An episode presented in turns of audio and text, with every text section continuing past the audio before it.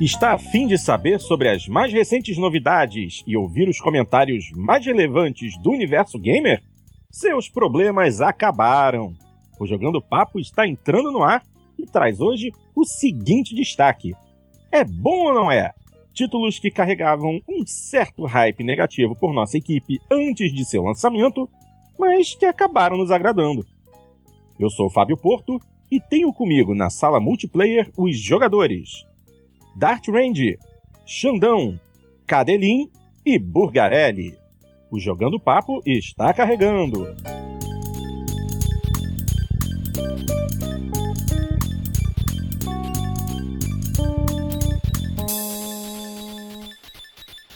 Olá, minha gente, mais uma vez, muito bem-vindos. Este é o Jogando Papo, o podcast onde não basta jogar, é preciso debater. Vamos começar a edição número 57 e, obviamente, começamos com o nosso tradicional giro pela mesa redonda. O que é que essa cambada tem jogado recentemente? Começando, obviamente, pelo meu querido Dart Range. Fala, Dart. É, eu tenho jogado no PC o Cities Skylines ou Skyline, não me lembro se é no plural ou no singular. Plural. É, mas, plural. É, mas é bem legal, uma grata surpresa para Orphans de Sin City. Uhum. E City XXL, que, que na verdade é igual ao City XL 2012, né? E, e no, no Xbox eu, eu vou ter a jogar o GTA por causa do, dos heists né? Uhum. que lançaram. Beleza, só isso mesmo? Não jogou mais nada, não? Tá mal assim? Tá trabalhando tanto que não tá podendo jogar? É, não, não, não, não é bem o trabalho aqui. É que eu teve alguns dias aqui de reforma aqui em casa e, e ficou tudo desligado na sala com, com os móveis arredados e tal. Então, Ah. essa semana eu quase não liguei o console por causa disso. Tá explicado, tá explicado. Doutor Xandão, o que que anda jogando? Cara, eu não tô jogando tanto assim, não. Mas é. Tô, quando eu ligo o meu Xbox One, eu me dedico mais ao Shadow of Mordor mesmo. Tô querendo terminar a campanha dele. É um jogo que, que eu tenho gostado bastante dele. Mas fora isso, nem testei ainda os, os, races, os races do GTA V. Certo, certo, certo, certo. Doutor Cadelinho, que jogas? Desde a nossa última gravação, é, eu continuei. Eu tô terminando agora o Killer is Dead no PC. É, para mim, desde o No More Heroes é o melhor jogo do Suda 51. Essa é uma, foi uma boa surpresa. Era um jogo que eu achei que ia ser razoável, ele é acima de razoável. E no PlayStation 4 eu tenho jogado o Transistor, muito bom também. Do mesmo pessoal que fez o Bastion, eu achei até o Transistor melhor do que o Bastion, inclusive. E, e do Xbox, realmente, nesse período eu acabei não, não jogando nada. Voltei a mexer no PC também no Titanfall, porque o pessoal tinha mencionado na, na nossa última gravação, né? Então bateu saudade, eu fui jogar um pouquinho, mas foi pouco mesmo. Killer is Dead e Transistor são os dois que estão tomando mais meu tempo. Show de bola. E aí, Burgarelli, e você? O que, que anda jogando recentemente? Na verdade, bem pouca coisa variada, né? Ah, mantendo atividade no Destiny ainda, enquanto eu tenho saco. Ah, E haja saco, meu É a última pessoa no planeta a ter saco. saco, eu, Papai Noel. Vocês- o, ouvinte, o, o ouvinte guarde essa informação na cabeça, porque isso vai ajudar a explicar muita coisa no decorrer do programa. bom, ah, além disso, Ori and the, Blind, and the Blind Forest. E eu pretendo começar a jogar amanhã o Cities Skyline. E basicamente é isso. Pouquíssima variedade. É, pra falar a verdade, também não tenho jogado muito, não. Sabe que- aquela sensação de que você quer chegar em casa e simplesmente jogar o corpo na cama e dane-se o mundo? Eu tenho sofrido disso. Recentemente é, eu joguei muito pouco The Crew, joguei um pouco de, de Drive Club só pra poder subir de nível e poder pegar o, o carro do nível 49, que foi o, o Gumpert Apollo Enraged, o Apollo enraivecido. Ah, joguei um pouquinho de Forza Horizon, tudo, tudo um pouquinho, tudo um pouquinho. E, e só, pra falar a verdade, só, não joguei mais nada. Tá, tá mal, É, tá eu, na mal. verdade, eu tinha me preparado psicologicamente pra estar jogando The Witcher nessa época do ano, né? Mas Uhum. infelizmente não, não aconteceu. É, infelizmente essas coisas acontecem. Bom, e é isso. Vamos então começar com a nossa discussão de hoje? Vamos lá.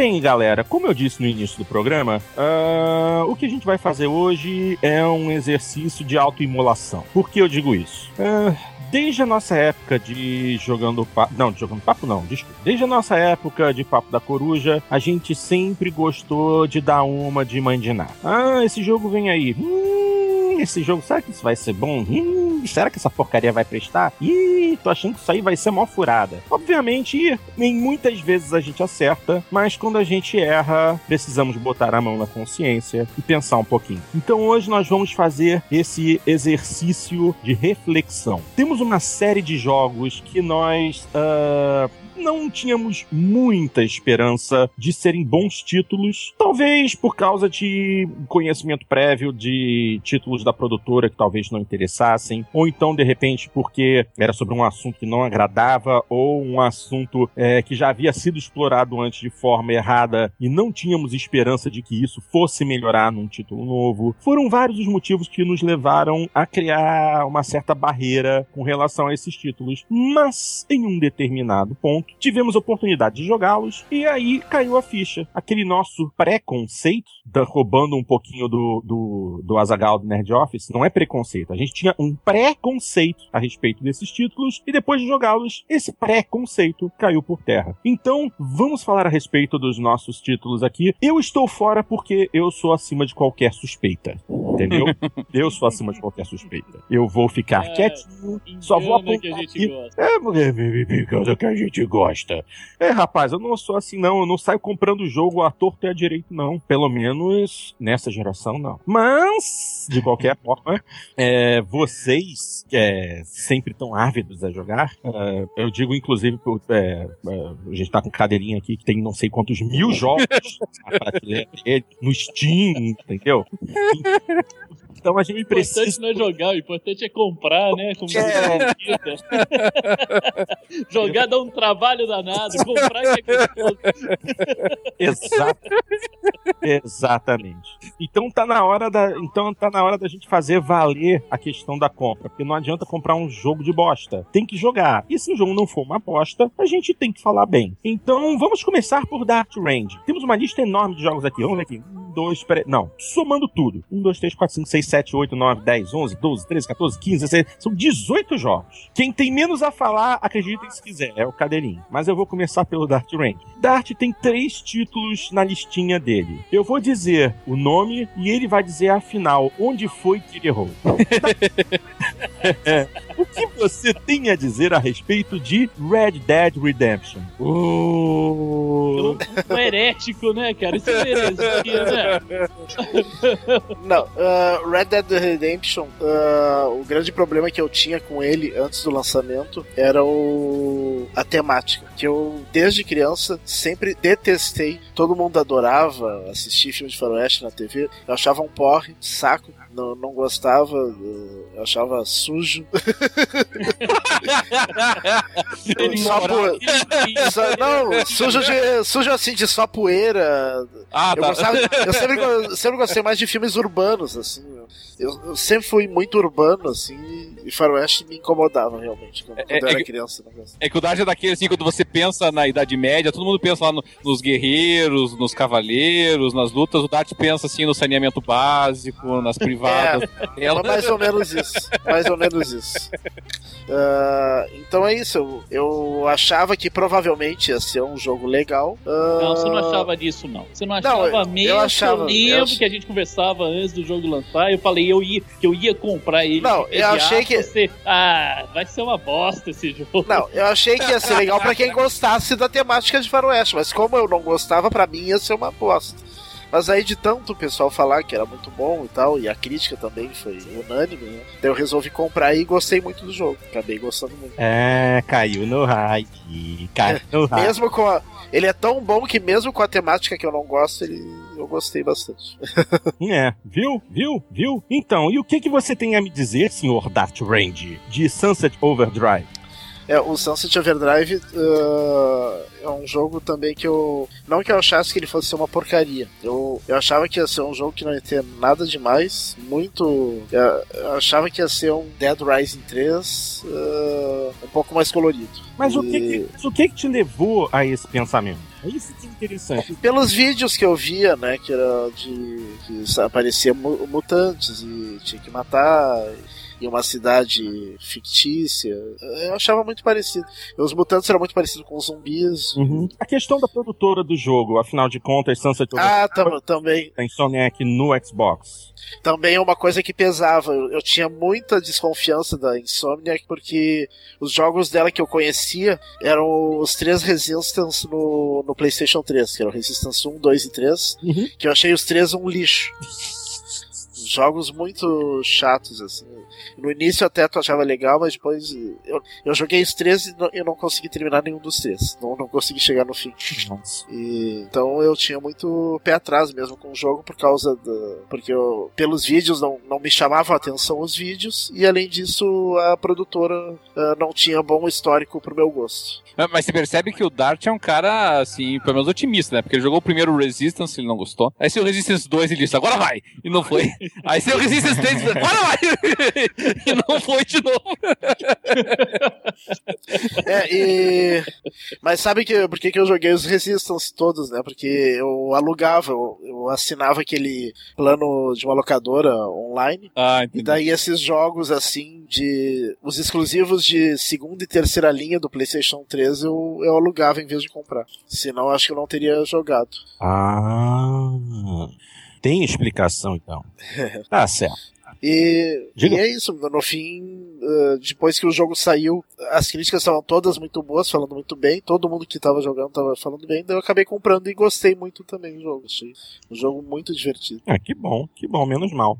Bom, o seu último título. é, E eu acho que esse daqui, todo mundo em algum momento pensou que ele viria a ser uma porcaria. Porque afinal de contas, trata-se de um título de super-herói. E normalmente títulos baseados em franquias de super-heróis costumam ser lixo. Só que esse reverteu o quadro. Todo mundo já deve estar sabendo qual é o título. Tô falando de Batman. Superman As- 64. Não, não era esse? Desculpa. aquele, aquele jogo fantástico. Nossa, aquilo, aquilo ali é Santo Deus. inominável. É o inominável aquele. nível.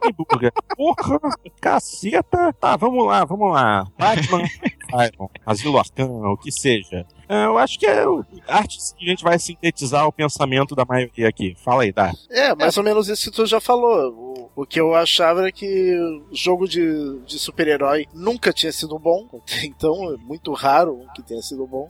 E esse ia ser mais um que ia ser uma porcaria, que, que ia ser um caça-níquel.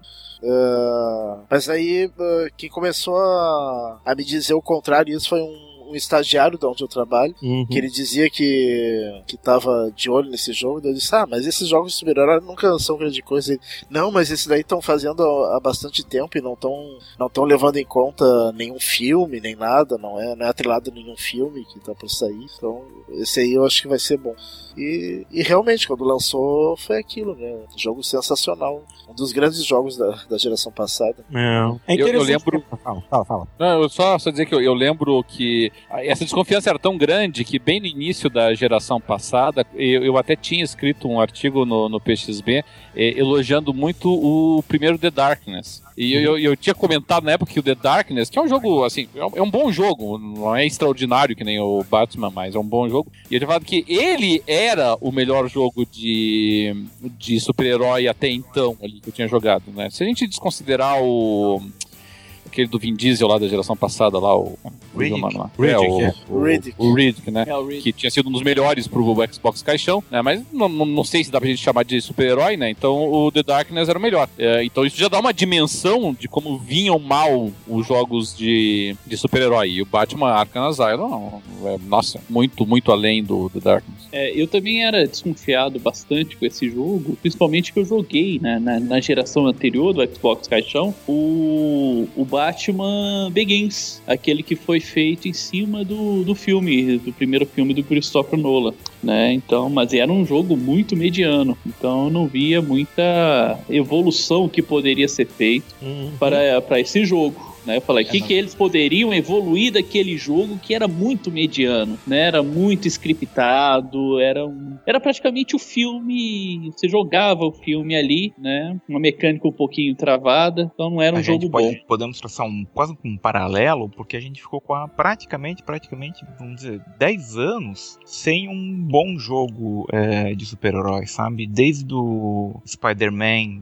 de, do Mega Drive, de 92, 93, talvez, uh, até o próprio Batman, que na época era um, um, Eu não lembro como é que é o nome desse gênero, gente. Que o pessoal ia andando de um ladinho pro outro, tipo Final Ah, Fight. É um Sim, side-scroll. side-scrolling. Beat, é, beat 'em up. Isso, sa- é Ah, isso, beat 'em beat'em up beat'em up. side-scrolling, Teve um é. beat'em up muito bom do, do, do Batman Returns, lá ainda na época do, do Michael Keaton e tal. Sim, sim, é, aquele pro Super Nintendo. E aquele Uhum. joguinho realmente era muito bacana, muito bonzinho. Verdade, bem lembrado. E é também interessante é, comentar que foi um jogo de uma empresa completamente desconhecida. Nós baseamos a. Nós estávamos baseando nossa, nosso preconceito a respeito de um jogo de Batman apenas na questão de que outras produtoras falharam ao produzirem jogos de super-heróis. Mas também acabamos deixando de lado uma questão que poderia é, atrapalhar ou não. A produtora, que é a Rocksteady Studios, era uma empresa relativamente novata antes do, do Batman. Só tinha feito um título três anos antes para PS2 e Xbox chamado Urban Chaos Riot Response, que foi um jogo que obteve notas apenas medianas e ainda assim é, caiu nas mãos da Eidos,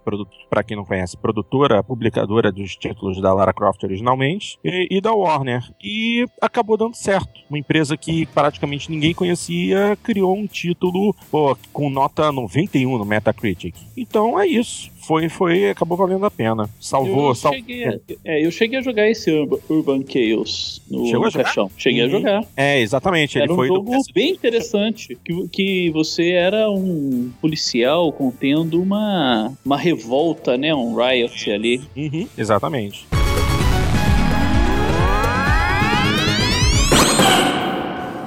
Bom, já que você se prestou a falar, seu Xandão, a partir Não paro mais. É. ok, são 11h56 da noite da sexta-feira, dia 13 de março. E agora esse podcast vai chegar ao fim no domingo. Então vamos lá. É, aqui a, a sua lista para início de conversa é a maior de todas, ou seja, fudeu. Porque Vamos lá. né? o, engraçado, o engraçado é que em off, né, toda essa discussão começou porque eu tinha feito um comentário na numa conversa entre nós que a gente geralmente a gente era muito comum a gente prever que esperar, né, que alguns jogos fossem bons e acabarem frustrando, como foi o caso do The Order. Ah, tem muitos jogos também que a gente espera que sejam bons e são bons mesmo, né, como foi o, Ori e The Blind Forest. Ah, mas eu, eu achava que tinha muito poucos que nós achávamos que ia ser ruim e acabaram sendo bons. Mas o Xandão não tinha se manifestado até então. É, Aí eu descobri que não é tão incomum isso. Eu vim com uma lista telefônica pra ele. Cara, cara pessimista, meu. o cara, o cara é, é um puta pessimista, porque só deles nove títulos. O Dart, o Dart puxou três. Cara, Era só- 10, ma- era 10, mas eu emprestei um aí. É, exatamente. É, verdade. Pra não, pra não, não monopolizar aqui a conversa. É, como, como se isso não fosse acontecer, mas então. Ah, senhor, Deus me ajude. Xandão, o que que você achava de Condemned antes de botar as mãos no jogo? Cara, eu achava que, pelo que tinham me mostrado, era um jogo feio. Eu achava a modelagem dos personagens ali extremamente feia, né? Era um jogo de lançamento pra geração do 360, né? Sim. Deve ter sido um dos primeiros jogos no, no lançamento. Eu achava ele assim. não- achava que essa questão de você em primeira pessoa e, me- e numa jogabilidade melee, né? Melee, Sim, de, sim. de combate mão a mão, não iria dar certo. Tava muito acostumado em jogar Call of Duty, né? E Medal of Honor, que era da, daquela época, né? E, e não, não via como o melee dar certo. E era um- e é um jogo que eu torci muito o nariz. É, comprei ele porque era no início mesmo, não tinha muita opção para se com, pra Foi- foi- comprar. Ele É, e é lançou um console. é, e é um jogo que realmente me surpreendeu, cara, pela atmosfera dele, tá? aquela atmosfera bem lúgubre, é, que, te, que sufocante, né? Sufocante. Você, a história dele é muito legal também. Uhum. E, e é um jogo que até hoje mesmo, de vez em quando, eu coloco ele para rodar no 360 e me divirto bastante com ele, né? Porque é um jogo que muito redondo. Tudo que eles se propuseram fazer naquele jogo fizeram bem, deu certo ali. A história é bacana, o personagem é muito bacana, não é um, não é um herói. O, é, acho que é uma das primeiras vezes que eles colocaram um anti-herói ali, né? Porque você é um policial com muitas dúvidas do departamento em cima de você, né? Você tá com uma, você tá com crises de esquizofrenia e amnésia ali também que te, te, te desloca ali da, do, do jogo, né? Então ele tinha uma tridimensionalidade muito grande, né? E isso aí me, me encantou. Então é um jogo que realmente eu não dava nada, tinha um preconceito com ele por causa dos gráficos que eu achava feios, mas no final me mostrou que era um jogo bem é, bem complexo e, e, muito bem amarrado. É um jogo que gostei demais. É, eu tava dando uma lida aqui a respeito do título. Ele é um jogo da, da Monolith Productions e ele usa uma engine chamada Lich Tech. E essa é a mesma engine de um jogo de tiro que eu joguei no PC há muitos e muitos e muitos anos, chamado Shogo Mobile Armor Division. Um jogo de, de, é um jogo de tiro usando mechas, né, robôs gigantes, bem ao estilo japonês mesmo, embora criado nos Estados Unidos. E essa produtora não tinha muita coisa assim de qualidade, por assim se dizer, mas aparentemente esse jogo caiu muito bem. Realmente, é, os resultados dele em 2005 ele teve bons resultados no no Metacritic, ele chegou a atingir 81 de 100. O Game Rankings deu 82% para ele. E ele chegou a ter uma versão para PC lançada em 2012, muito tempo depois. Infelizmente, essa versão acabou tendo resultados um pouquinho menores. Ele Mas... teve uma continuação, ele teve o Condemned 2 também. Sim, sim, sim, sim, Eu tô comentando justamente que o primeiro, o Condemned 1, é, lançado, refizeram ele em 2012 e, e lançaram no Steam. No Steam, né? É, exatamente. Aí e o, o, segundo jogo ele já, já foi distribuído pela Sega e saiu para todas as plataformas. Xbox 360. Aliás, para todas as plataformas não, para os consoles. Play 3 e Xbox 360. Beleza, vamos ver qual é o próximo título da lista. Ih, Xandão, sério que você tinha preconceito por Shadow Complex? Sim, eu achava que não ia dar certo o que eles estavam propondo. O que o pessoal da Epic estava propondo. Uhum. Tá? Era um side-scrolling. Eu, quando ele foi lançado, achava, ó, side-scrolling já, já passou toda a época. A gente não, não tinha nenhum jogo side-scrolling ali naquele momento. Estavam era fazendo uma aposta num resgate, né, numa jogabilidade que até então o pessoal estava considerando, grande parte do pessoal estava considerando como ultrapassada, né? E eles conseguiram inovar muito nesse nesse Shadow Complex, dando aquilo que depois passou-se a denominar como um ambiente é, 2.5D, né? Você tinha o todo o jogo era em 2D, mas dava a impressão que estava jogando em 3D, né? Então é um jogo que também eu, eu por, por, causa dessa desse resgate, né, do, de uma jogabilidade ultrapassada, eu não estava acreditando muito, até mesmo que na época ele era daqueles é, arcade games, né? Era um dos primeiros Sim. arcade games que iria ter uma um,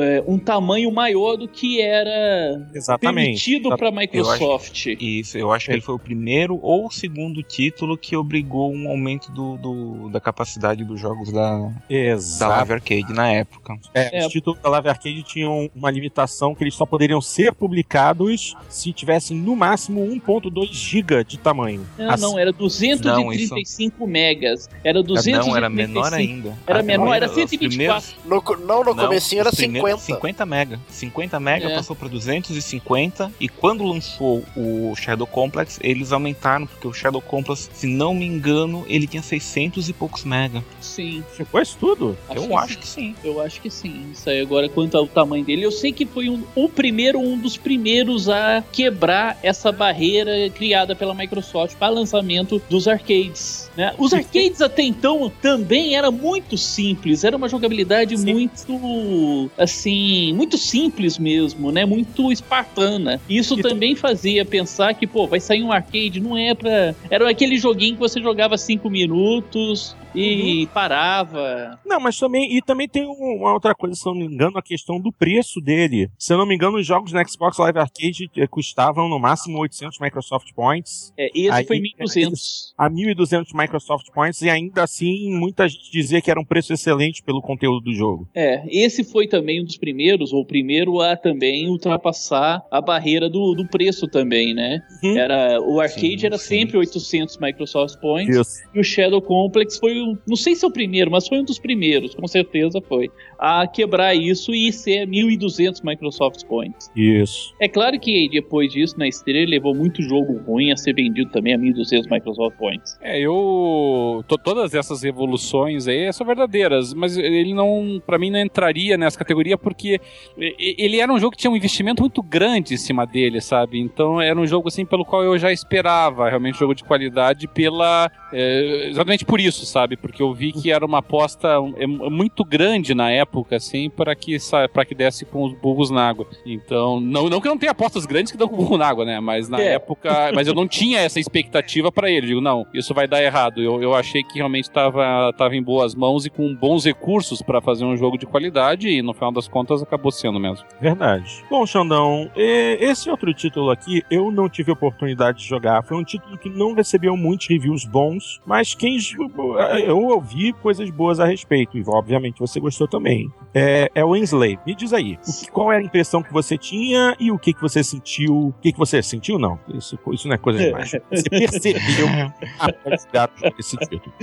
Olha, era um jogo que eu também tinha preconceito com ele, até mesmo pela, pela temática ali que eles estavam trazendo. Tinha muito de questão. Eu, eu não entendia da onde eles estavam trazendo, né? Que era hum. muito de uma mitologia ali que eu estava utilizando chinesa, né? Exatamente. E, e, não, e não, não conseguia compreender naquele momento. Eu não, não conseguia entender por que que colocaram aquele é, o personagem principal representando o Monkey, né? Seria uma espécie de um seria um, como poderia se dizer um Neandertal, né? Ele tinha uhum. todos os trejeitos de, de um macaco, né? É, tinha a questão de que até então a gente não tinha tido nenhum jogo em que você tinha aquela parceira, aquele NPC parceiro convincente que não te atrapalhasse no jogo também, né? E, e eu tinha um, também um pequeno preconceito com aquela, aquela ambientação que eles tinham colocado porque eu tinha há pouco tempo assistido também o, aquele filme do, do Will Smith, né? Uhum. E, e foi, não foi um filme que me agradou, e, e,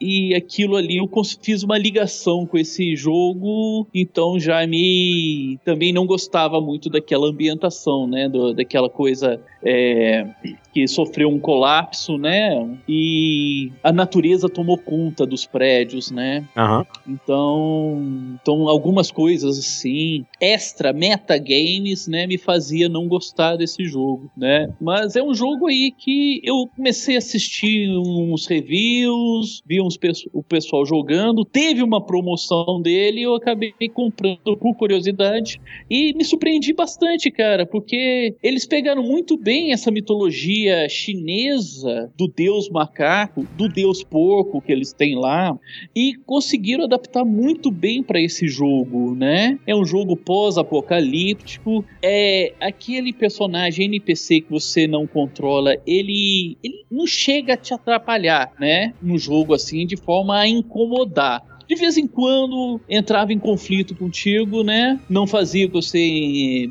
pretendia que fizesse, mas era bem razoável também. E a história, né? A história, eu gosto muito da, das narrativas uh, de videogame, me pego muito nisso e gostei bastante. Gostei bastante. A ambientação, do clima, de, de tudo ali do, do jogo. É um jogo que não dava nada por ele e no final é um dos jogos que eu tenho um grande carinho por ele. Ah, que bom, que bom. Ainda bem. O título que tem a seguir aqui na tua listinha, é, esse surpreendeu positivamente mesmo. Muita gente nem queria saber dele, porque só queria comprá-lo para ter acesso a demo de um outro jogo. Sabe e é que- exatamente, exa- é exatamente por isso que eu já tava achando que ele tá, era um jogo que tava pegando carona no sucesso de um outro jogo, né? Exatamente, é. né? Era um jogo que na época ele tava prometendo quem comprasse ele ia ter um acesso antecipado à demo do Gears of War 3. Que até E então, é? E qual é o jogo? Bulletstorm. Beleza, então fala aí. né? Então eu tinha esse assim, falei, caramba, ah, é um jogo caça-níquel, é um jogo tampão, é um jogo que vai ficar entre é o que a Epic vai estar lançando para angariar uns trocados entre o lançamento do Gears 2 para o Gears 3, né? Então isso já me deixava assim com um pé atrás com esse jogo, falou caramba. E não gostei também, gostava muito da questão quase monocromática do Gears. E esse jogo era muito colorido também, né? Então, falei, caramba, vai ser um Gears extremamente colorido, que não tem nada a ver com a história do jogo, do- dos dois Gears, é, que a Epic tá querendo é, ganhar dinheiro com isso, e só vai vender por causa que vai ter a demo do Gears 3, né? E eu comprei foi por causa disso mesmo. Eu queria jogar o Gears 3, queria jogar a demo, não, não fazia muita questão pra jogar esse jogo, cara, né? E como eu comprei, coloquei pra rodar e foi uma grande surpresa também. É um jogo com senso de humor sensacional. É um jogo que eu ria muito jogando ele. É um jogo que eu pegava e começava a jogar e as tiradas do personagem extremamente canastronas mesmo, mas canastronas assim de propósito. É, me divertia muito e é um jogo muito bem feito. É um jogo muito bem feito, foge completamente do que o Guias propunha. Era um- uma coisa bem diferente, né? E então é um jogo que me agradou muito depois. Não esperava nada, achava que ia ser uma merda e também é um jogo que, que eu gosto muito e recomendo muito também pra qualquer um que fala quero comprar um jogo. Tem é um jogo barato você acha ele barato né? Na, na Steam você acha você acha ele na, na live né? O preço dele tá, tá baixinho. É um jogo que você vai passar boas horas se divertindo nele. É, e esse é um, é um jogo que pra mim ainda tá na lista dos que eu não esperava muita coisa, porque eu nunca joguei ele, na verdade. Mas, é, mas na verdade ele, ele realmente foi muito, muito melhor recebido do que eu imaginei que seria. Isso me, me surpreendeu nele mesmo. Agora eu até fiquei com um pouquinho de dor na consciência, porque eu tenho esse jogo na Steam, eu nunca nem cheguei a instalar ele. Aí, ó. mas você pode instalar cara eu garanto que você vai curtir É. Bom, o próximo também é interessante. Ele é um títulozinho menor, por assim se dizer. É o Mark of the Ninja. E aí? Você acabou curtindo, mas antes, qual era, o- qual era o teu problema com esse título? Cara, depois que o Shadow Complex me mostrou que o side-scrolling pode ser bem interessante, eu não acreditava que seria possível fazer um stealth em side-scrolling. Um Hum, jogo em stealth em side-scrolling, furtivo, cara. Você tem que jogar ele furtivo. Falei, não, como é que eles vão fazer isso? Você é um ninja. É. Não acreditava que eles fossem conseguir fazer um jogo razoável com isso. E o, por incrível que pareça, o Mark of the Ninja é um dos melhores jogos stealth já lançados, cara. Tirando Ah. ali o Metal Gear, tirando o do Sam Fisher lá, né? uhum. É ele, é os três. É o Splinter Cell. Não tem outro de que eu, que eu, que eu conheça de jogabilidade furtiva que seja tão bom quanto esses três, cara. O, esse recente, o Chief, fica muito longe do, do Mark of the Ninja. Ah, interessante. É, o, é, o Marco de Ninja, eu, eu entendo também a inclusão aí. Eu, eu só não incluí ele, na verdade, porque foi um jogo que passou muito debaixo do meu radar na época. Eu não tava. Eu não tava acompanhando ele, então eu não. Na verdade, eu não. eu não- quando ele surgiu, até foi uma surpresa pra mim, porque eu tinha visto muito pouco dele. Então eu não sabia o que esperar. Mas se eu tivesse acompanhado e visto a proposta antes, eu, eu também teria, teria ficado bastante desconfiado com relação ao que ele ia aprontar, né? E no final das contas foi um jogo excelente mesmo. Sim. É interessante Eu acredito os que ele até- Que, o- que o Xandão levanta, eles são válidos, né? Tipo, o Shadow Complex, numa época que o 2D ele já havia praticamente, não vamos dizer, morrido, mas já perdido boa parte do, do- do- da capacidade. Do seu de- charme, né? de é, de chamar a nossa atenção para um jogo, né? E realmente depois o, o, o Mark of the Ninja com a questão do, do stealth. Entendi, entendi. Ah, legal. Ah, o próximo título da lista do Xandão já tá quase acabando. Sacanagem. Só para citar É, os é. leitores, só para citar os, os ouvintes, né? Na verdade, o, nós começamos era perto da meia-noite, o Xandão não terminou a lista dele ainda, já são 4h25 da manhã. Você, você que pegou. Tomara que depois da edição toda que for feita, ainda fique de, de uma forma bacana pro, pro nosso ouvinte, né? Mas vamos, vamos, vamos ver até o final. Dart, né? O Magic Dart aí vai fazer É, uma edição, Magic né? Dart. A gente grava e o Dart que se exploda, né? Bom, o próximo título, esse realmente eu não joguei porque passou completamente fora do meu radar. Porque pelo que eu tô lendo aqui dele na Wikipédia, me parece ser interessante, mesmo com as notas não tão boas assim. ah, os produtores dele, os desenvolvedores, sabem do riscado. O título que eu tô falando é Binary Domain, foi um jogo publicado pela SEGA e que foi desenvolvido pelo Yakuza Team. Ou seja, se quem gosta de Yakuza, que é um- uma franquia exclusiva dos consoles PlayStation, é, já fica mais tranquilo sabendo que esse é um título produzido pela mesma equipe. E quem conhece Yakuza sabe o quanto ele pode ser interessante, é, deve, deve esperar um título bom. Assim como o Xandão também achou. Por que, Xandão? O que, que esse jogo um- te atraiu tanto? Cara, esse aí era daquele que você via ah, ah, na- nos previews, né? Uhum. É, é mais um dos trocentos clones do Gears of War, né? Você via a mesma jogabilidade, a mesma modelagem. Eu acredito que usava até a mesma engine, né? Unreal. Unreal, sim. né? Usava até a mesma engine. Você, você fala, eu tô vendo Gears aqui com outra roupagem, né? Como trocentos jogos saíram como clone do Gears naquela época. Gears era sucesso absoluto e muita gente copiava. Então eu falava, mais um clone caça-níquel sem nada acrescentar, né? Peguei ele nesse Steam, preço assim ridículo, acho que foi 4 reais. E peguei porque não tinha porra nenhuma pra jogar ali apareceu ali na frente, 4 reais, falei, ah, quer saber? Eu ou Mas, pego é. esse jogo ou tomo uma pinga, né? Então vou pegar esse jogo.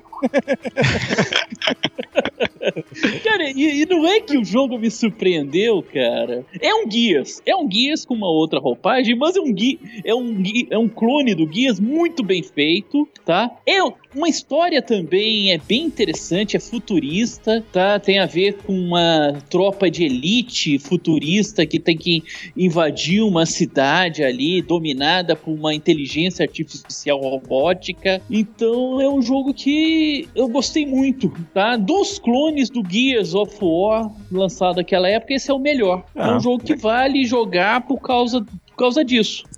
É, esse aí entraria na minha lista dos que eu achava que ia ser ruim e achei ruim mesmo. Se bem que eu só joguei a demo, né? A, de- a demo, a demo eu achei muito ruim e, e passei longe dele. Ah, A Dart, demo realmente tá. é muito fraquinha do jogo, mas eu, É, eu também dei uma chance depois pro jogo numa, numa, numa promoção no Steam e realmente eu gostei bastante dele. A, a história é, é interessante, sabe? É cheia de clichê, não tem absolutamente nada de novo na história, né? Mas ela é, é, é bacana, é interessante. Eu curti bastante o jogo também. Tá certo, tá certo. E esse outro título aqui, Xandão, que tá na tua lista, um tal de Spec Ops The Line. O que, que você tem a Cara, dizer a respeito? Era outro também que eu achava que tava pegando carona no sucesso de Call of Duty e Battlefield. Uhum. né? Era uma, uma terceira via também. E, e é outro que eu também ou comprava pinga ou comprava esse jogo na Steam. Era também preço ridículo também, acho que 4, 5 reais também. E é um jogo que me surpreendeu bastante pela profundidade desse jogo, cara. Pela, Pelo tanto que ele é bem feito e o tanto que a história dele é interessante. É um jogo extremamente difícil, tá? Ele é um. Você é uma. Você participa de um grupo de operações especiais que estaria ali na. ali no Catar, né? Agora me foge. Não, não é, É. o Catar, não. É. É, não- Abu Dhabi. Você estaria em Abu Isso. Dhabi ali, né? Você estaria em Não, Abu não, Dhabi, né? Deixa, deixa eu te falar, o certo é Dubai. Dubai, isso. E aconteceu alguma coisa que a cidade está destruída e você tem que. Você é um faz parte desse pequeno grupo de quatro soldados tentando descobrir o que, que aconteceu. E ali você tem muito. É, muitas reviravoltas na história. É, e se contar qualquer coisa aqui, pode ser um spoiler assim, terrível para quem pode jogar, porque esse jogo vale pela história dele e pelo É. tanto que a jogabilidade dele é bem feita. É, eu, eu acompanho. Fala, fala. Eu só, fala aí. eu, eu só não incluiria ele porque, assim, à medida que eu fui acompanhando o desenvolvimento desse jogo, eu vi que ele tava com uma, uma qualidade muito grande, embora ele tenha saído melhor até do que eu esperava. Isso, isso é real. É, para mim, o, o Spec, Spec the Line é um dos jogos assim, mais subestimados da geração passada. Eu acho que é um jogo que, infelizmente, passou batido por muita gente e, e, e na minha. Não, não é um jogo assim que eu, eu, eu considero obrigatório para que as pessoas tenham, mas, mas eu considero obrigatório para quem gosta de, de jogos de tiro em primeira pessoa, tá? Porque para esse pessoal, é, realmente o nível de qualidade da história, o nível de qualidade técnica do jogo, gráfica, é, sonora, os efeitos sonoros do Spec Ops The Lines é fantástico, a dublagem dos personagens está fantástica, é, ele tem muitas qualidades técnicas e, e, e ele se, e ele te insere realmente numa história muito interessante, muito melhor até a meu ver do que muito Call of Duty que fez muito mais sucesso por aí. Eu acho que se você é um fã de Call of Duty, se você é um fã de Battlefield, eh, eh, me parece que é um, nesse caso seria uma compra obrigatória. É um jogo muito legal, muito bem feito mesmo. E como o Xandão falou, você encontra em qualquer lugar ele hoje em dia, super baratinho, assim. É um jogo fantástico. É, vocês estão comentando isso, aí eu tô acompanhando aqui as informações a respeito do título, e embora a- as notas dele não tenham sido tão boas, por assim se dizer, ele ficou com um Metacritic de 77 no PS3, 76 no Xbox 360, ele foi um jogo que realmente foi muito elogiado pela questão da história. A narrativa dele realmente é uma narra- narrativa de extrema qualidade. O que puxou as notas para baixo foram outros aspectos técnicos do título, mas realmente para quem tá procurando uma história interessante, que bota o roteiro em primeiro lugar, Spec Ops The Line me parece ser uma opção é bastante interessante.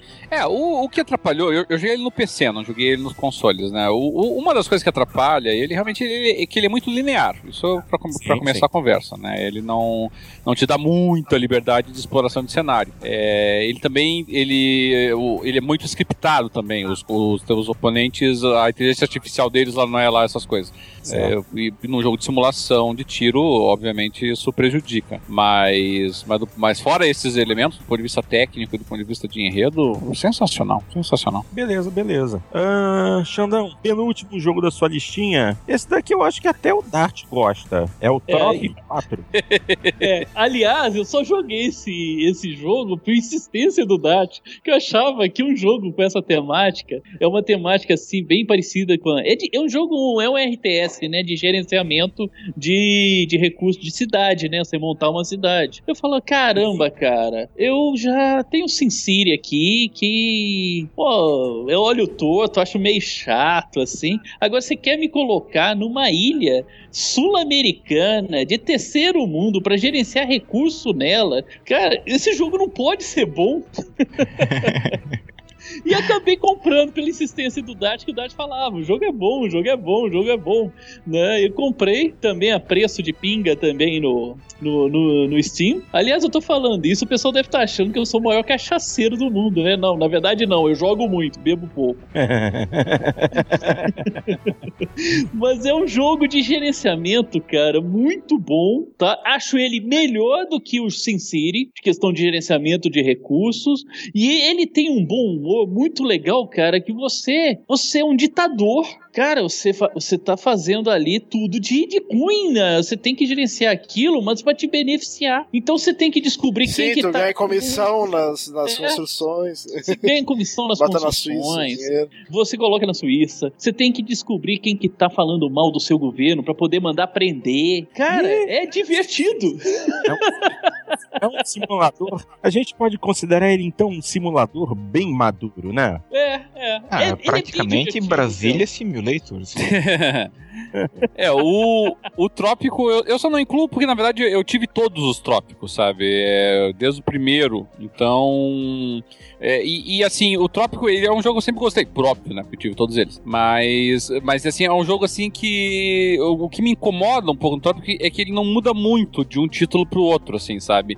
Ele, ele adiciona alguns elementos, ele melhora o aspecto gráfico, mas assim, a ideia geral do jogo ela não, não altera significativamente. É, tanto que eu comprei o 5 e. É a mesma coisa. Pouca diferença. É, melhora um pouquinho o gráficozinho, traz um tem, outro tem mais diferença Tem mais diferença do que o City XXL pro XL.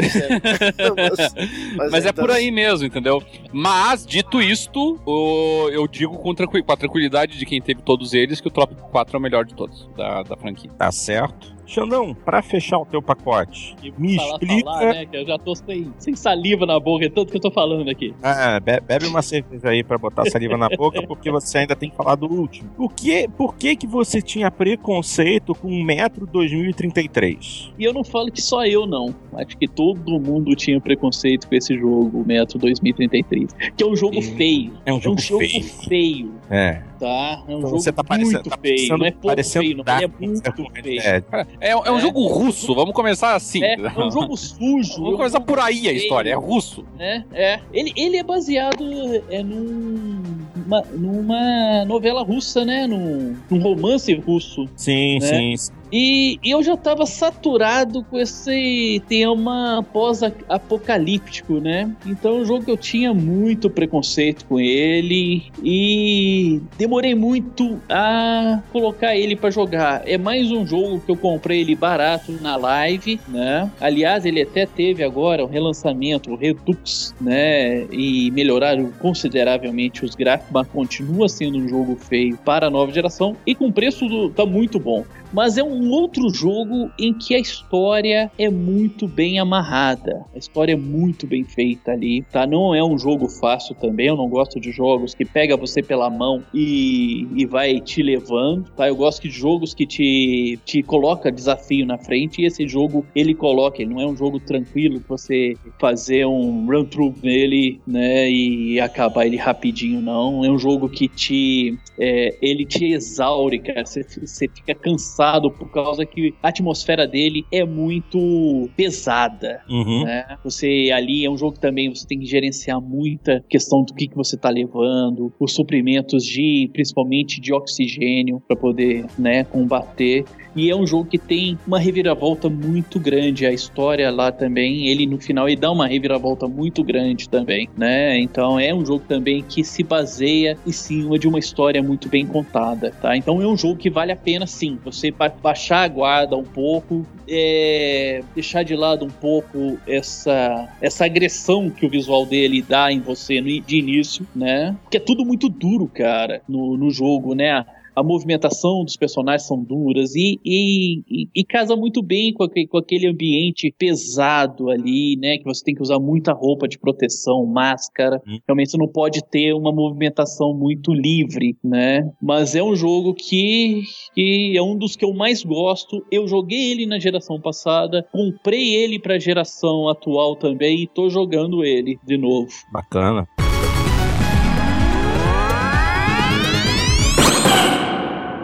Bom, acreditei que se quiser, agora o Xandão só vai dar pitaco. Porque agora, porque agora quem vai falar é o Cadelinho. E eu já vou começar com o, o- Ele só tem dois títulos a comentar.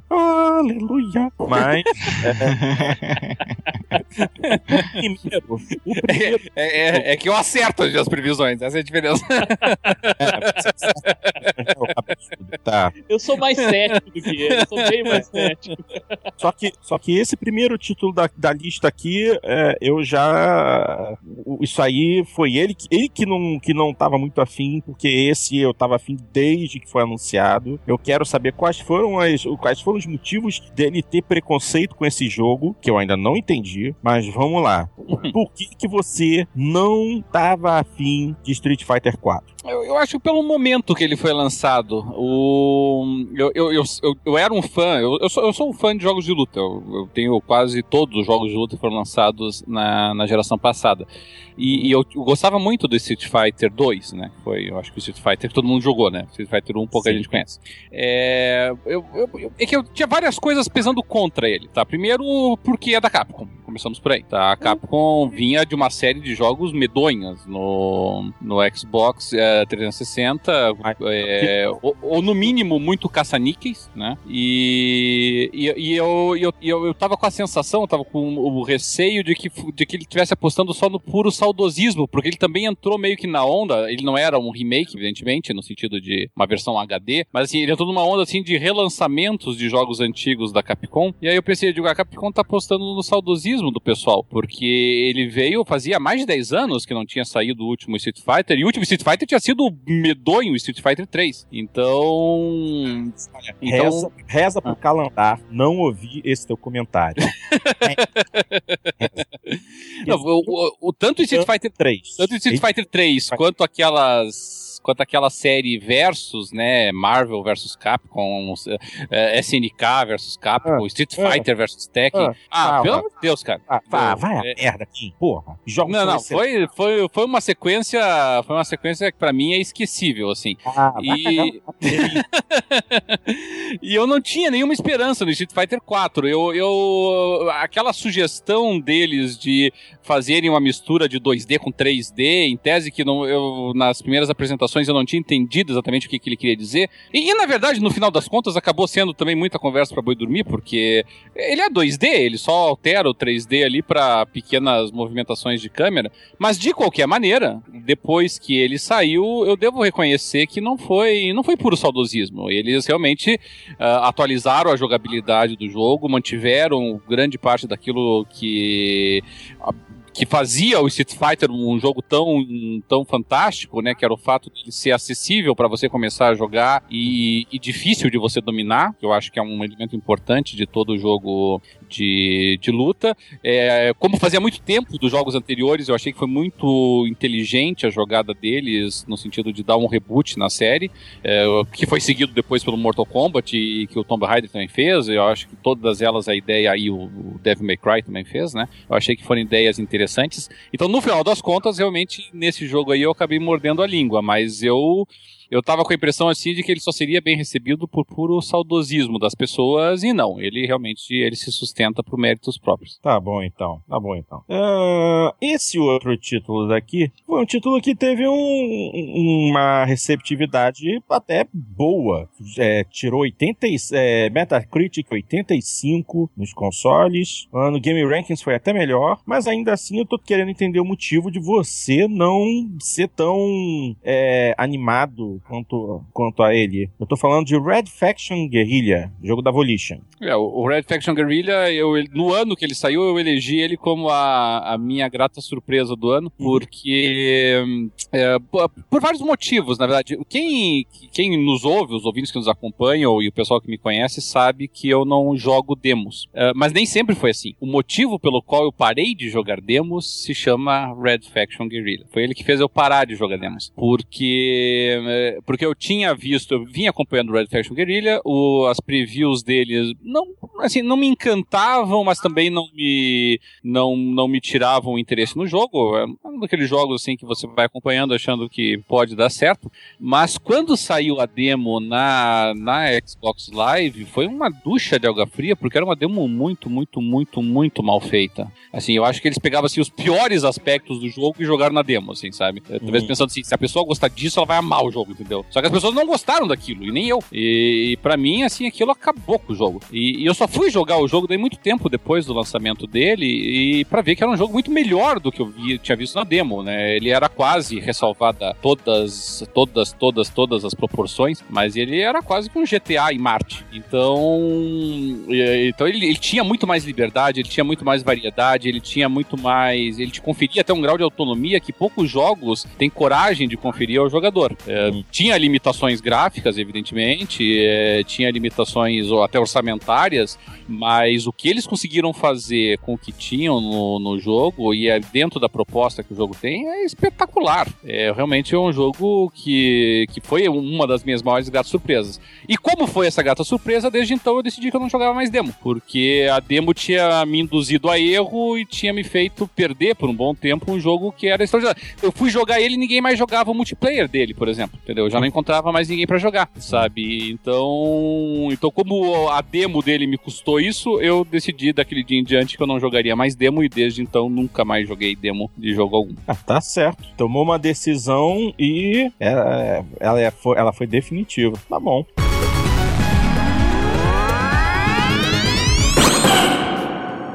Burga, você não tá dormindo não, né? Ainda não, ainda Ah, não. Já fui preparar o café da manhã ali da família e fora isso, tudo em ordem. É. é. Eu me lembro, anos atrás. Todo mundo, todo mundo quietinho, quietinho. Né? É. É, exatamente. Mas lembrar bom- é viver. Relembrar e viver. Mas que bom que a gente não vai repetir essa situação. Meu querido Burgarelli, o primeiro título da sua lista de quatro títulos ahn, é Darksiders. Por que que você tinha preconceito e o, como foi que ele virou a mesa? Ah, bom, primeira coisa é que muita gente não gosta de, de Darksiders, sabe? E eu, sinceramente, eu, eu me pergunto o que, que o pessoal acha de tanto defeito no jogo. Ou, claro que, óbvio, o jogo não é perfeito, tem, tem, tem suas deficiências, né? É, mas o, o anti-hype que foi feito nesse jogo e que eu entrei também no anti-hype antes do, do lançamento, sabe? É, por muito tempo é, eu mais ou menos entrei no mesmo sistema ali do, do, do Cadelin, porque eu deixei de jogar ele no lançamento, né? Perdi a oportunidade de jogar ele já no lançamento, peguei ele numa promoção posterior, só basicamente de, de curiosidade pra, ver como é que é o jogo, né? Também o, mesmo, também o esquema lá, ou tomava, tomava pinga ou, ou, ou pegava o Darksiders. E o jogo foi uma belíssima surpresa, uma grata surpresa, sabe? O basicamente um Zelda e que a gente joga é, com os Cavaleiros do Apocalipse. né? Mas, mas é- desculpa interromper, Burga, mas- mas você não acha que foi essa comparação que atrapalhou o Darksiders? Entendeu? É porque essa comparação eu pessoalmente nunca gostei, sabe? Comparar o Darksiders com o Zelda. Eu, eu acho que foi isso que prejudicou ele, entendeu? Desde o início ele estava sendo vendido como uma espécie de Zelda. E, e, olha, eu não sei, ou, ou faz muito tempo que eu joguei Zelda da última vez, é verdade que o último Zelda que eu joguei foi o Ocarina of Time, mas, mas puxa, eu não vejo essa semelhança com o Zelda. Uma outra Mas tem comparação que muita eles coisa, fizeram, muita, que eu também que acho que foi, mesmo. é, uma sabe? É, comparação muita que eu acho que eles fizeram foi bem justa, Ah, é com God of War. Eles falaram muito que era uma era o God of War agora que estava saindo para o console da Microsoft também. né? Era o que a Microsoft podia ter para ficar mais perto ainda da- do God of War. Mas daí então vocês concordam que nós temos um problema, né? Porque o mesmo jogo tá sendo comparado com Zelda de um lado e God of War do outro, entendeu? Então é claro que não pode dar certo a expectativa, né? Alguém vai sair frustrado nessa história.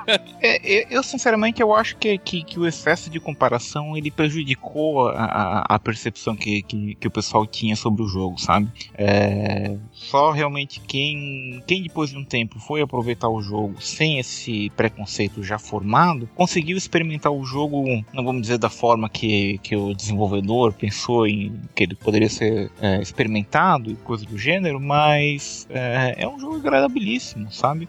A, a mecânica dele é sólida, tá? É, você vai destravando áreas do mapa conforme você vai é, pegando upgrades pra, pra- de movimentos e é, bem coisinha Zelda, tipo garrinha com gancho pra tu pular no, no canto lá que você não, não alcança com o teu pulo normal, esse tipo de coisa, assim. Ah, só que uma temática interessante, uma história intrigante, né? Eu acho a, a- a história bem bacaninha. É, é, eu não vou soltar spoilers aqui por, por meio que é, eu acho que todo mundo deveria experimentar o, o Darksiders pelo menos uma vez para curtir a história mesmo, porque ela é realmente interessante, tá? É, e, sinceramente, gente, a, a movimentação do jogo é boa, o gráfico ele é competente, sabe? A parte sonora é muito boa, a- as animações que tem no jogo durante, durante o jogo, assim, explicando um pouco da história, dos acontecimentos, coisas do fim do mundo, como aconteceu e tal, são muito, muito, muito bem feitas, sabe? Foi um jogo que foi todo feito com muito esmero, muito cuidado. Ah, se eu não não me engano, o nome do artista que ajudou na, na, na concepção do jogo foi o Joe Madureira. Uhum. Se alguém tiver mais lembrado do que eu vou ajudar, foi, foi ele, né? É, e ele tem aquele, aquele, aquele estilo já dele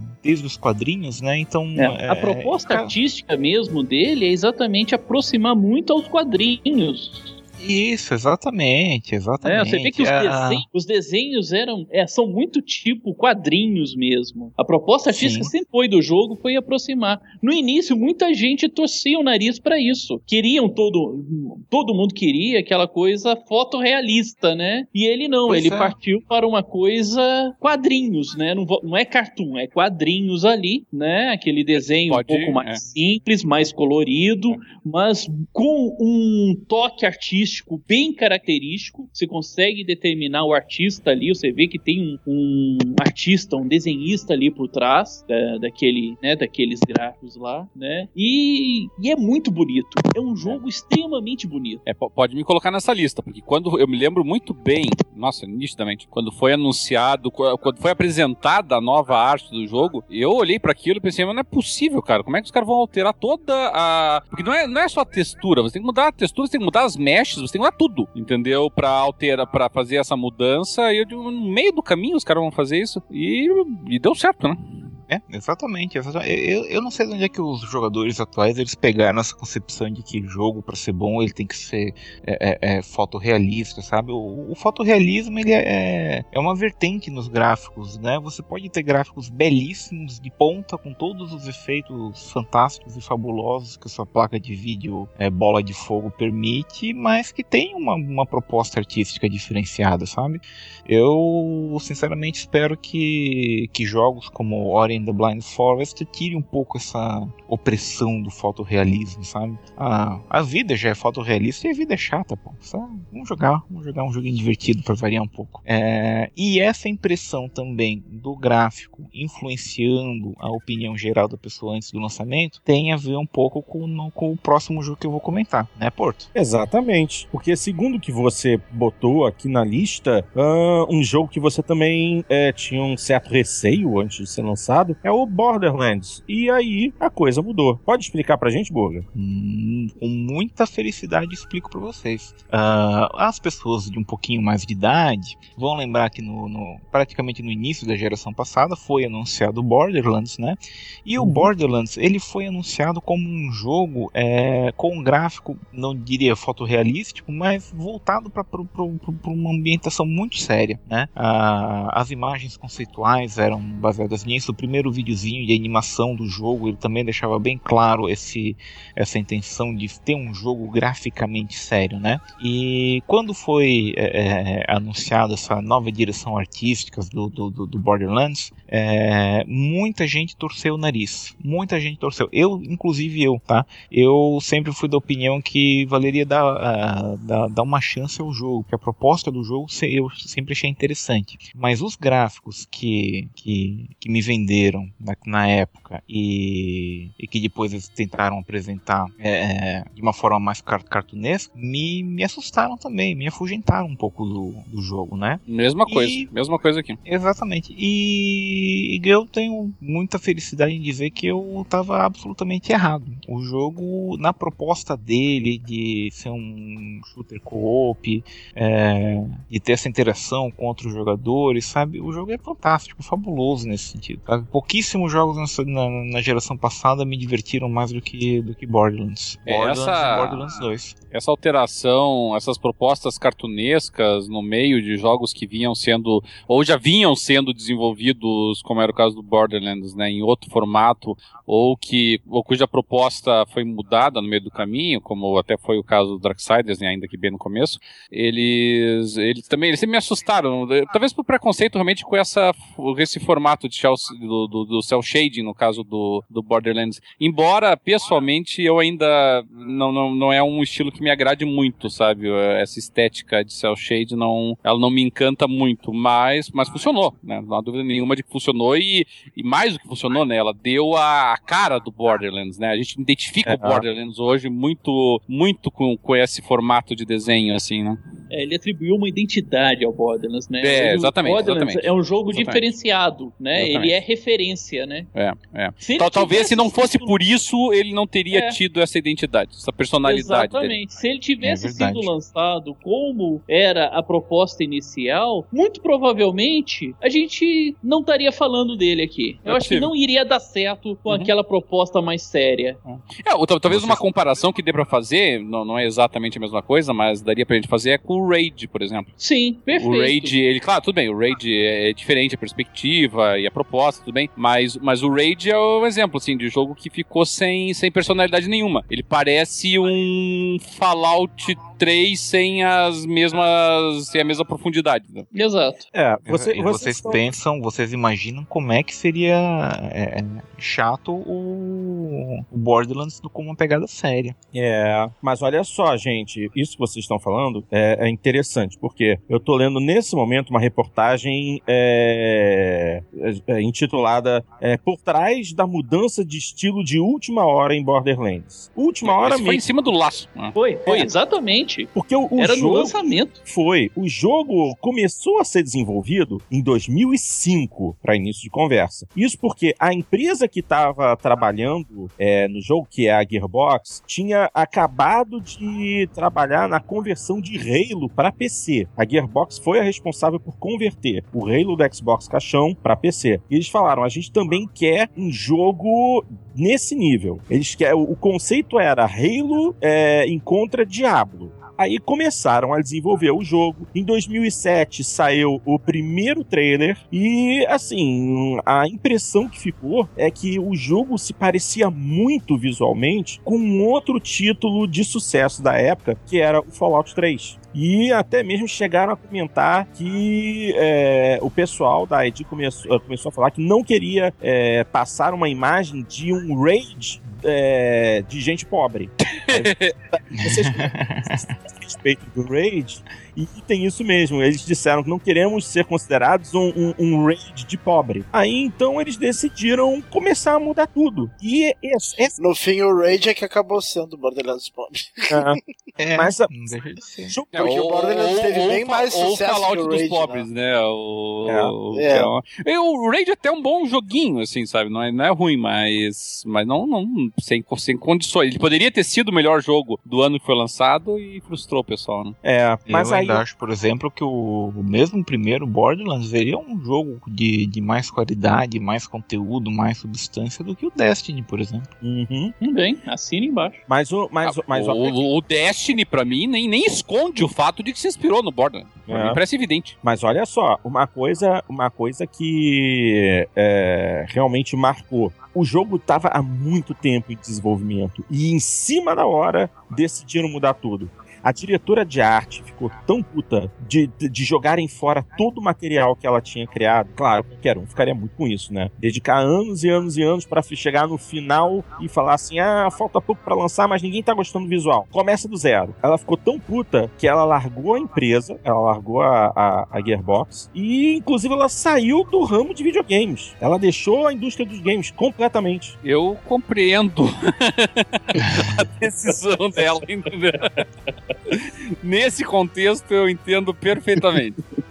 Coitada, né? Eles tiveram, eles ficaram com praticamente um ano só pra pra mudar completamente o visual do jogo. O, o visual realmente era bem parecido com Fallout 3. As imagens de loading, as apresentações, eram tudo muito puxado no Fallout. Realmente eles precisavam fazer uma mudança. Que ia dar merda. Ia dar merda Isso, mesmo. é, mas mudança bem arriscada, né, cara? Porque É, tava é. pegando. É, e mesmo com a mudança, ele, ele lembra um pouco o Fallout. A gente olha e É, no comecinho a gente lembra um pouquinho, né? Agora imagina se não tivesse mudado. Né? é, é. Sim. Ele ia se perder. Era um jogo que, mesmo com toda a sua qualidade de enredo e de jogabilidade, ele ia se perder. Ah, se você estabelece uma, uma, uma comparação direta desse jeito, assim, é muito difícil, entendeu? É, você tá apelando daí pro mesmo público, apelando para uma proposta muito parecida, você vai enfrentar uma comparação direta, você vai enfrentar o fato de que o público já tá, é, não vou dizer cansado do gênero, mas, mas já, já, já tomou a dose deles disso, entendeu? Eles estão procurando por coisa coisa nova agora. É, se a pessoa quiser mais Fallout 3, ela vai esperar o DLC do Fallout 3, ela não vai procurar um Sim. jogo novo. Então, então, nesse aspecto, a decisão foi acertada, mas que risco incrível, né, que eles é. tiveram. Sim, sem dúvida nenhuma. Foi muito arriscado. Bom, Burga, o terceiro título da sua lista. Fala um pouquinho qual, qual, é, qual era o seu problema com Beyond Earth, jogo da, jogo da série do Sid Meier, de, de colonização. É, na verdade, é, era um pouco de, de, de, de, torcida de nariz pelo tudo que eu tinha lido do, do jogo, né? Da proposta que o jogo estava sendo moldado e apresentado, né?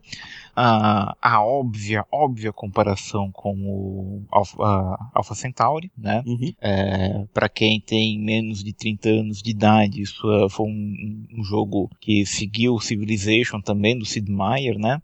É, um jogo de muito sucesso, de muita qualidade, que envolvia já a exploração espacial pelos humanos. Depois que você, uma das formas de vitória no Civilization, né, é justamente você ter a vitória científica e expandir a sua civilização para o espaço né? E o Alpha Centauri é, a, é essa realização, né? Então essa comparação com o Alpha Centauri, essa comparação óbvia, porque a proposta é basicamente a mesma, né? Então ela prejudicou bastante o jogo, bastante mesmo. É, é, vale fazer um adendo também, né? Porque a minha opinião do Beyond Earth ela não é unanimidade, né? Tem muito jogador fã de, de, de Civilization que não gostou do Beyond Earth, né? Que aponta vários outros, vários, vários, vários outros defeitos no, jogo, né?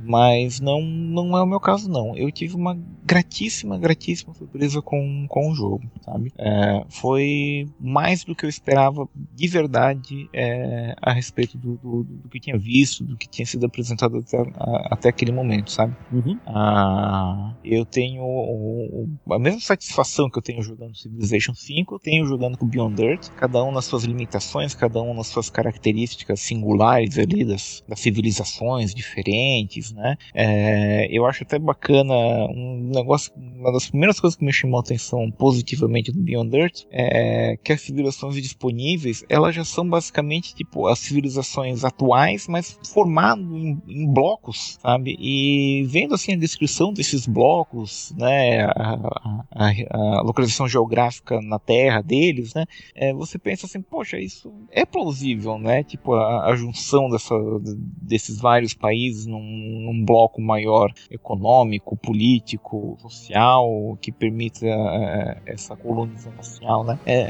é algo interessante, né? Uh, eu fiquei muita dúvida durante o desenvolvimento do jogo em relação à a, a, a, árvore de tecnologias, né? É, novamente, para quem não conhece Civilization, você tem uma complexa e completa árvore de tecnologias que você vai desenvolvendo durante a partida, né? Uhum. Só que todo Civilization anterior, ele era baseado, ele é baseado em história, né? Então você vai desenvolver lá cerâmica, alfabeto, matemática, computação avançada, esse tipo de coisa, né? E um negócio que eu também achei interessante foi uma solução bacana que o pessoal do, do, do Beyond Earth é, usou, foi fazer essa, essa, é, essa árvore de, de, tecnologias novas que nós desenvolvemos agora no Beyond Earth, uhum. é, separando assim mais ou menos em três vertentes, né? Uma vertente puramente tecnológica, uma vertente é, humana e uma vertente de, de, de, desenvolvimento biológico, né? E conceitos avançadíssimos que, que, que, que a gente tem meramente está começando a ganhar hoje, mas que no jogo tem a oportunidade de desenvolver aquela tecnologia, né?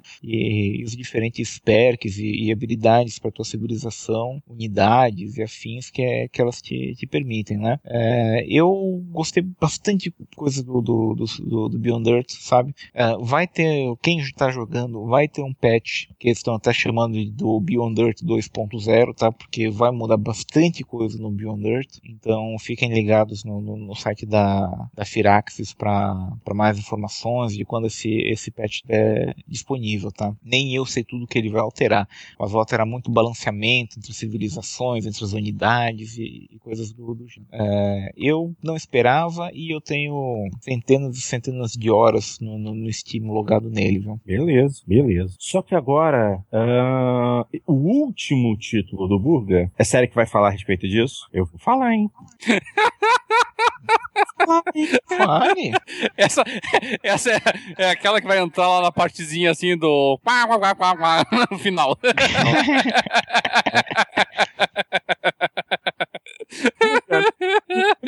Explica, por favor, vo- vocês, vocês que ficam com vergonha de falar que são meus amigos quando eu falo que gosto desse jogo.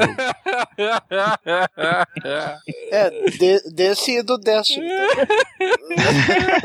Não, mas acreditem, perto do Destiny. Destiny é um novo Half-Life perto desse. Tá, tá certo. Então, Burga, qual é o lance com Two Worlds, hein? Pode Oh, meu Deus do céu. falar, Burga. Ficou Vocês quietinho. podem, podem, podem. Não, não, tô aqui falando. Vocês podem não gostar do, do, do Two Words, eh, vocês podem não gostar do gráfico dele, vocês Uhum. podem não gostar do som, Uhum. vocês podem não gostar da movimentação, Sim, nem da história, sim. eh, nem da jogabilidade, enfim. Também. Sobrou alguma Mas- coisa? O que? Sobrou, Você achou o quê? Você gostou o quê? Da capa? A capa eu gostei. É maneira. Só vou falar uma É. palavra. Pace. Fora isso. Garanto que a capa vendeu muito mais jogo do que, do que qualquer matéria em revista e, e coisa do Sim. tipo, viu? Sim, certamente. O- Desculpa, mas é pra só gostar que- do que? Só que assim, é, é, por, mais, por, por mais defeitos que o jogo tinha, e puta merda, como esse jogo tem defeito, né? É, é, o jogo ele tem uma, um- uma aventura embutida dentro dele que é muito bacana, sabe? É, o mapa dele, na, na época que a gente já tava jogando, todo mundo já tava jogando ah, Oblivion e tava maravilhado com o mapa e tudo mais, né? É, a gente tinha ali um jogo de quinta categoria, né? Em todos os quesitos técnicos, mas que tinha um mapa muito maior e mais populoso e interativo do que Oblivion, né? Então, é, como é que se diz? É, o pessoal não fala que o que importa não é, não, não é, não é a chegada, mas sim a, a viagem. Então, o, o Two Worlds ele é mais ou menos isso pra mim. Era a aventura embutida no negócio do, do- no jogo que, que me chamava a atenção, sabe? E, Mas e- e pros ainda nossos- mais, e ainda mais no Two Olds, porque a, a, a chegada, pelo amor de Deus. Até hoje tá na minha lista de piores finais da história de algum jogo. Quando ele terminou, eu simplesmente não acreditei que era o final aquilo. Digo, não é possível. Eu devo ter feito alguma coisa errada. Sabe aqueles jogos que tem um final ruim e um final bom, sabe? Eu pensei, esse deve ser um final ruim. Eu errei em algum momento esse troço. Esse, esse tem um final ruim e final péssimo.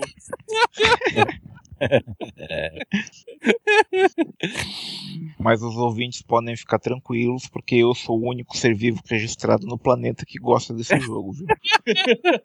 quando a quando a PC Gamer fez a review dele, eles fizeram uma review até razoável. Eu acho que eles deram acho que 6, 6,5, eu não lembro. E, e basicamente a alegação deles é de que era o era o Two Worlds dos pobres, né? Basicamente foi esse o argumento deles. Mas é, mas eu, eu joguei ele, eu, eu tentei dar uma chance. Eu sou fã de jogos sandbox, eu sou fã Two Worlds dos pobres?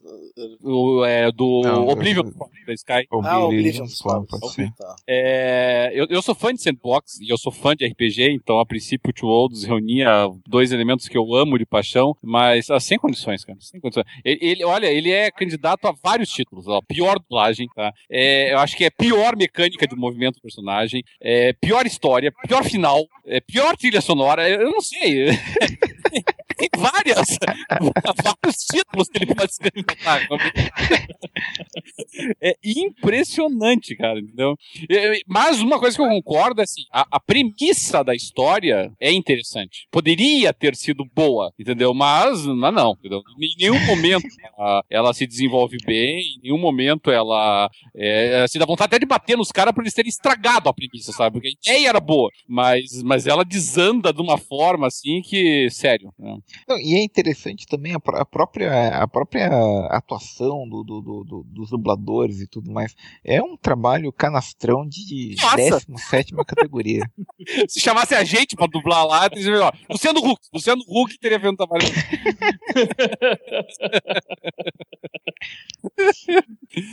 Meu Deus. Pelo amor de Deus, cara. Se se bem que agora eu tinha falado que o Killer is Dead que eu tô jogando agora também tem uma dublagem em inglês, pelo menos, canastrona aqui só. Mas, mas, mas Two Olds, meu Deus do céu, cara. Que coisa horrorosa. A- Antes do Two Olds, a dublagem mais canastrona que eu tinha visto pra inglês, né, que é o jogo japonês e foi doado pro inglês, tinha sido a do, daquele, o N3 lá, o 999, lá, 99. Hum, sim, sim. É isso, que, que a dublagem também, pela, a dublagem da, da guriazinha lá, me esqueci o nome da, da, da personagem, mas pelo amor de Deus, cara, era uma coisa horrorosa, mas a Era do... irritante, altamente Outro levou fácil o título, entendeu? Nossa. Se bem que teve um depois que é. que também é um. é- também é um RPG em. é, é um RPG em mundo aberto que se chama. Puxa vida, não tá lembrar o nome dele agora. Two Worlds 2? não, o Tio Dos é, o Tio Dos é pior. Não, não, Dos. Demonicon. Demonicon, meu Deus do céu, é outro que concorre de pau e pau. Acho que o cara pegou. o ca- O cara que fez o Demonicon, ele deve ter gostado do Tio Olds. Ele deve ter pensado assim, "Puta, é isso que eu quero. É isso que nós temos que fazer. E aí ele fez Demonicon, entendeu? Porque, pelo amor de Deus, acho que todos os erros de Two Olds eles jogaram no tal do Demonicon. Mas eu não aprendi com o erro, fui lá e comprei o Demonicon também dei com o burro na água de novo. É, pois bem, minha gente, vamos encerrar. Já são 1 e 7 da manhã e eu tenho uma coisa ainda pra mostrar pra vocês também antes da gente encerrar. Vou até botar aqui o link. Dart, morra de inveja. Entra no chat. Clica aí. Ah, eu tinha visto alguém comentar, só que eu não tinha visto ainda. o- Ah, tá aí pra você ver. Ver o quê? S- Sabe qual é o nome disso? O nome disso é não ter porra nenhuma pra fazer na vida. É, um cara que recriou o Los Santos no Cities Skylines. Nossa senhora. O cara recriou a Los Santos Do GTA V. Do GTA V, não é a do GTA San Ele, Andreas, cara, não. O cara fez isso lá nos Estados Unidos, a gente tá falando dele aqui, ué. O cara conseguiu, ué. O cara tá famoso. Sim, mas mesmo assim. Tem gente que faz É coisa muito- muito pior pra ficar famoso.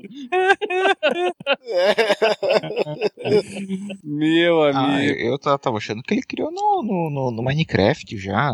Não, porra, no Minecraft aí já é putaria, pelo amor de Deus.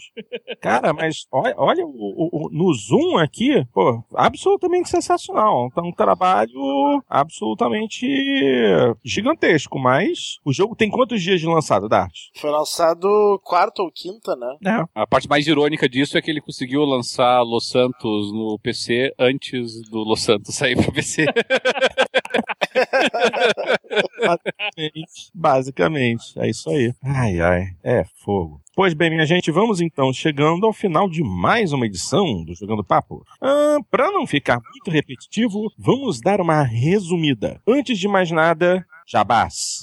Primeiro, óbvio, www.pxb.net.br, a maior comunidade brasileira de Xbox. E não só de Xbox, vários outros consoles também. Vai lá, entra, cria seu perfil, participa das discussões, vai lá na área de podcast, você encontra o jogando papo lá e também pode botar seus comentários por lá. É só acessar, tá? www.pxb.net.br e tem que falar também dos nossos é, parceiros, o Renegados Cast e a Torre dos Gurus. Se você ouve e curte jogando papo, então é obrigatório que você também acesse esses dois endereços. Vai lá ouvir o Renegados Cast, que também é sensacional, o trabalho do nosso querido Albob e sua equipe, e também a Torre dos Gurus, da galera lá do Thierry, do Brunão. Aliás, quem não sabe, o Brunão, da Torre dos Gurus, também participa da equipe do Inside Xbox. Se vocês assistem e gostam do Inside Xbox, que é, que é publicado praticamente toda semana